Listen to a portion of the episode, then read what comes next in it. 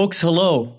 Uh, Chris and I, in this episode of uh, Let's Talk Ed, are on a rant. Beginning of 2024, we thought, you know, we'd uh, we'd give ourselves a, a, holiday gift of allowing ourselves to uh, meander. We're talking about the future of colleges. We're talking about the cost. We're talking about the impact on the taxpayers through the increase in cost and uh, for financial aid and we're talking about uh, the increase in tuition fees and whatnot. And now in this third segment, we're going to be talking about potentially how to fix the problem because of its impact on our society, on our students, of course, on innovation, on unemployment, and what have you.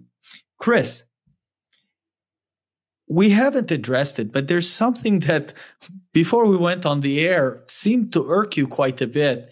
And I want you to talk about that bird that's been uh, you know uh, in your side kind of deal? Yeah so so that is endowments. And it's something that many colleges like to brag on the size of their endowment. Uh, and and in some cases they're incentivized not to do much with those endowments other than grow them uh, because there are some rankings out there that uh, you get you get points based on the size of your endowment. And to me, I've always seen that as a waste of money. I, I understand the importance of having that rainy day fund. I understand that sometimes you get money that is earmarked for, you know, a specific thing or something like that. But to have money just sitting in the bank not doing anything other than collecting interest irritates me. Uh, we we've seen colleges that have areas that are in desperate need of repair, desperate need of sprucing up. Uh, but more importantly for students, what I see is the opportunity to invest the money in your students. So I won't name the the particular college, but uh, there, there is a college that has an endowment large enough that they could send all of their students through for something like 10 to 15 years without any student paying one cent to go there. Uh, and this is a very prominent, uh, well respected university. And like to me, that, that just, that is absolutely a burr under my saddle because you know let's do things to help our students. The the student debt issue that that we've talked about uh, a little bit in our last episode and we've talked about a little bit more on the show it's a problem that's not going to go away. Um, you know there's not going to be something magical that wipes out all of our student debt. Uh, I know there are some people that are, are, hoping for that. I know there are some people that have had their debt uh, wiped away. But the reality is, when you have high student debt, it can be very limited. Uh, it can be very limiting, rather, for what you are going to do in life. And if you could reinvest that in students, whether that is lowering tuition or giving more institutional scholarships or institutional aid of some sort or lowering your fees or something like that, I think that would be a huge game changer for students. Uh, yeah, I'm looking at things a little bit different. I understand what you're talking about. I'm I'm thinking about it from the perspective of a couple of perspectives. And maybe you disagree with me, but I'm going to say them and I want to hear your thoughts. You know, while we're students, we want you know the best educational facility, the best technology, the best teacher, uh, most developed skills of the teacher, and and whatnot. But is it true that when we graduate, we're interested in the fanciest building and the nicest football stadium or, or basketball arena or hockey arena? I don't know, but it seems it seems that that's what they keep on telling us. That's why we keep on investing in those. Another element that I keep on thinking about is, you know, the massive universities originally were the land grant universities because it was agriculture because uh, vet science genetics biochemistry and all of those required a large number of people more and more those same institutions and many more are chasing biomedical medicine and and more theoretical uh, sciences. I'm not saying it's bad. I'm not saying it's wrong. I'm not saying it's right. I'm just I'm not judging it. I'm just wondering out loud how that impacts the society. When they're saying you've got money sitting in a bank and that you're earning so much on it you're not helping your students your tuition keeps on going up your fees keep on going up you're not paying your faculty as well as you could you're not developing them as well as you should. And at the same time you're investing in the fancy and nice looking things that get used very little what do you think about that? Does that does addressing that help fix the problem or am i just high on something? Uh, you know, it, it's it's tough because you you hear with athletics in particular um, the the amount of alumni dollars that athletics can can bring in, and when you win, you tend to bring in more money. Uh, and, and, some of that has been very demonstrable. You look at the NCAA tournament, and when you have a team uh, that makes a surprise run, you often hear the story that all of a sudden they got millions of dollars more in donations from alumni that are now really excited about things.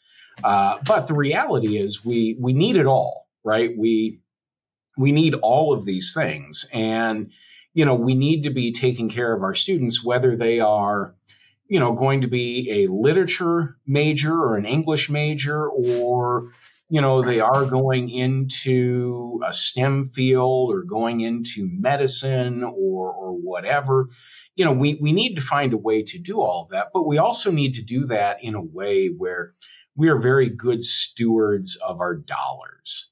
And, you know, that's something, you know, especially when you're talking about, you know, your, your public universities uh, that, you know, are, are seeing taxpayer dollars come through there in some way, shape, or form. And we want to see them be very good stewards of that money. Um, because in, in, our personal lives, we're probably not just going and, and spending like crazy. And some universities, and you, you see this at the end of the budget year often, where uh, you're incentivized to spend the entirety of your budget uh, because you know if you don't, you won't get as much next year. Uh, so sometimes at the end of that budget year, you you see people that are spending wildly and, and getting the nice to have things or stocking up on on something instead of just sitting back with that money.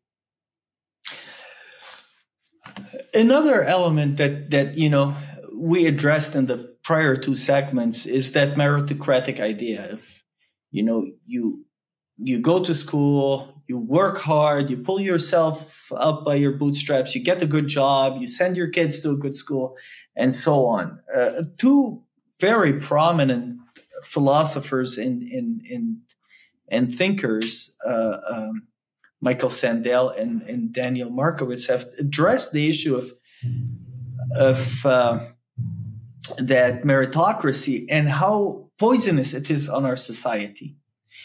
And I'm wondering, is part of the solution sticking a dynamite stick in that idea, meritocratic idea, and going back to the empowerment of every Tom, Dick, and Harry, Jane, uh, Mary, and, and Sally? Because at the end of the day, how does it help us when we have quotas of African American, quotas of women, quotas of of, uh, of Latinos, quotas of, of Asians that we have to accept just because we want to look good, as opposed to helping be part of a systemic change in those communities that deserve us, that have contributed even for private and even for a private for profit institution, through their tax dollars have contributed to those institutions. Do you think that this rant is has value? Do you think it could be part of a solution?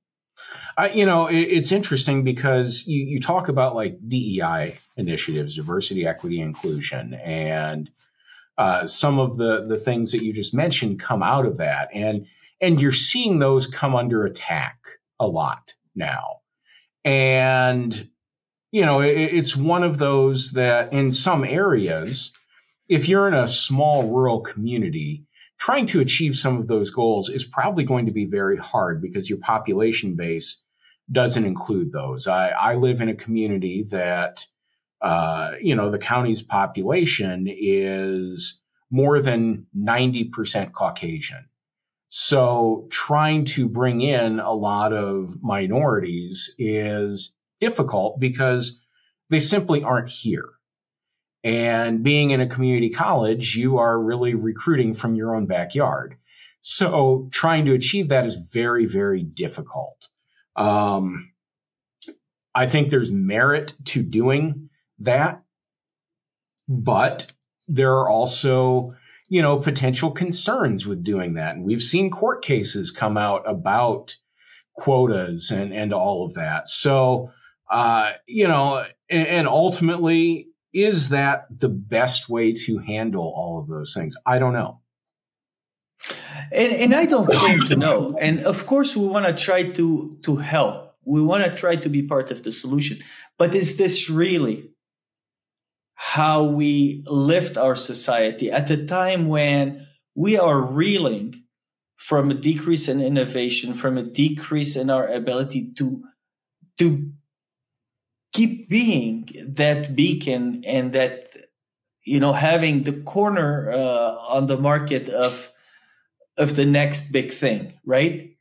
You you can't have it both ways. You, you can't talk about this and not be part of a solution is how i'm seeing it. And you can't solely rely on you know flying your plane all over the world and hiring whoever and bringing them to your institution or shipping your manufacturing or your design to where those hubs are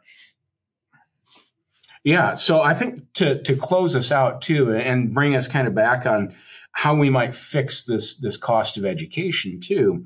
One of the things that we haven't addressed, uh, and I think it's kind of the elephant in the room, is should colleges be looking at a way to lower tuition, to lower fees, books, and all of that? And we we've had conversations about textbooks before, and yes uh, there are options out there, but uh, you know, all of these things is that something that's going to make a college more attractive to somebody or more accessible to somebody? So, you know, I think that's one of those things, and and there are some colleges that that have tried that.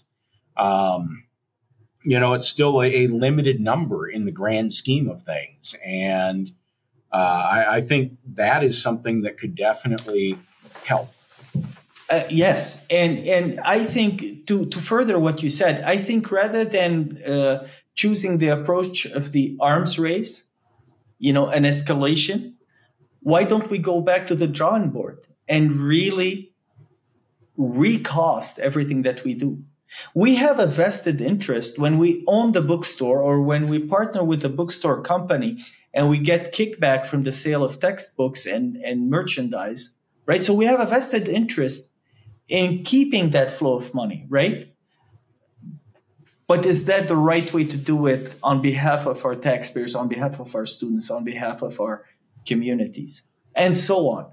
You know, an arms race versus really going back and redesigning and reconfiguring.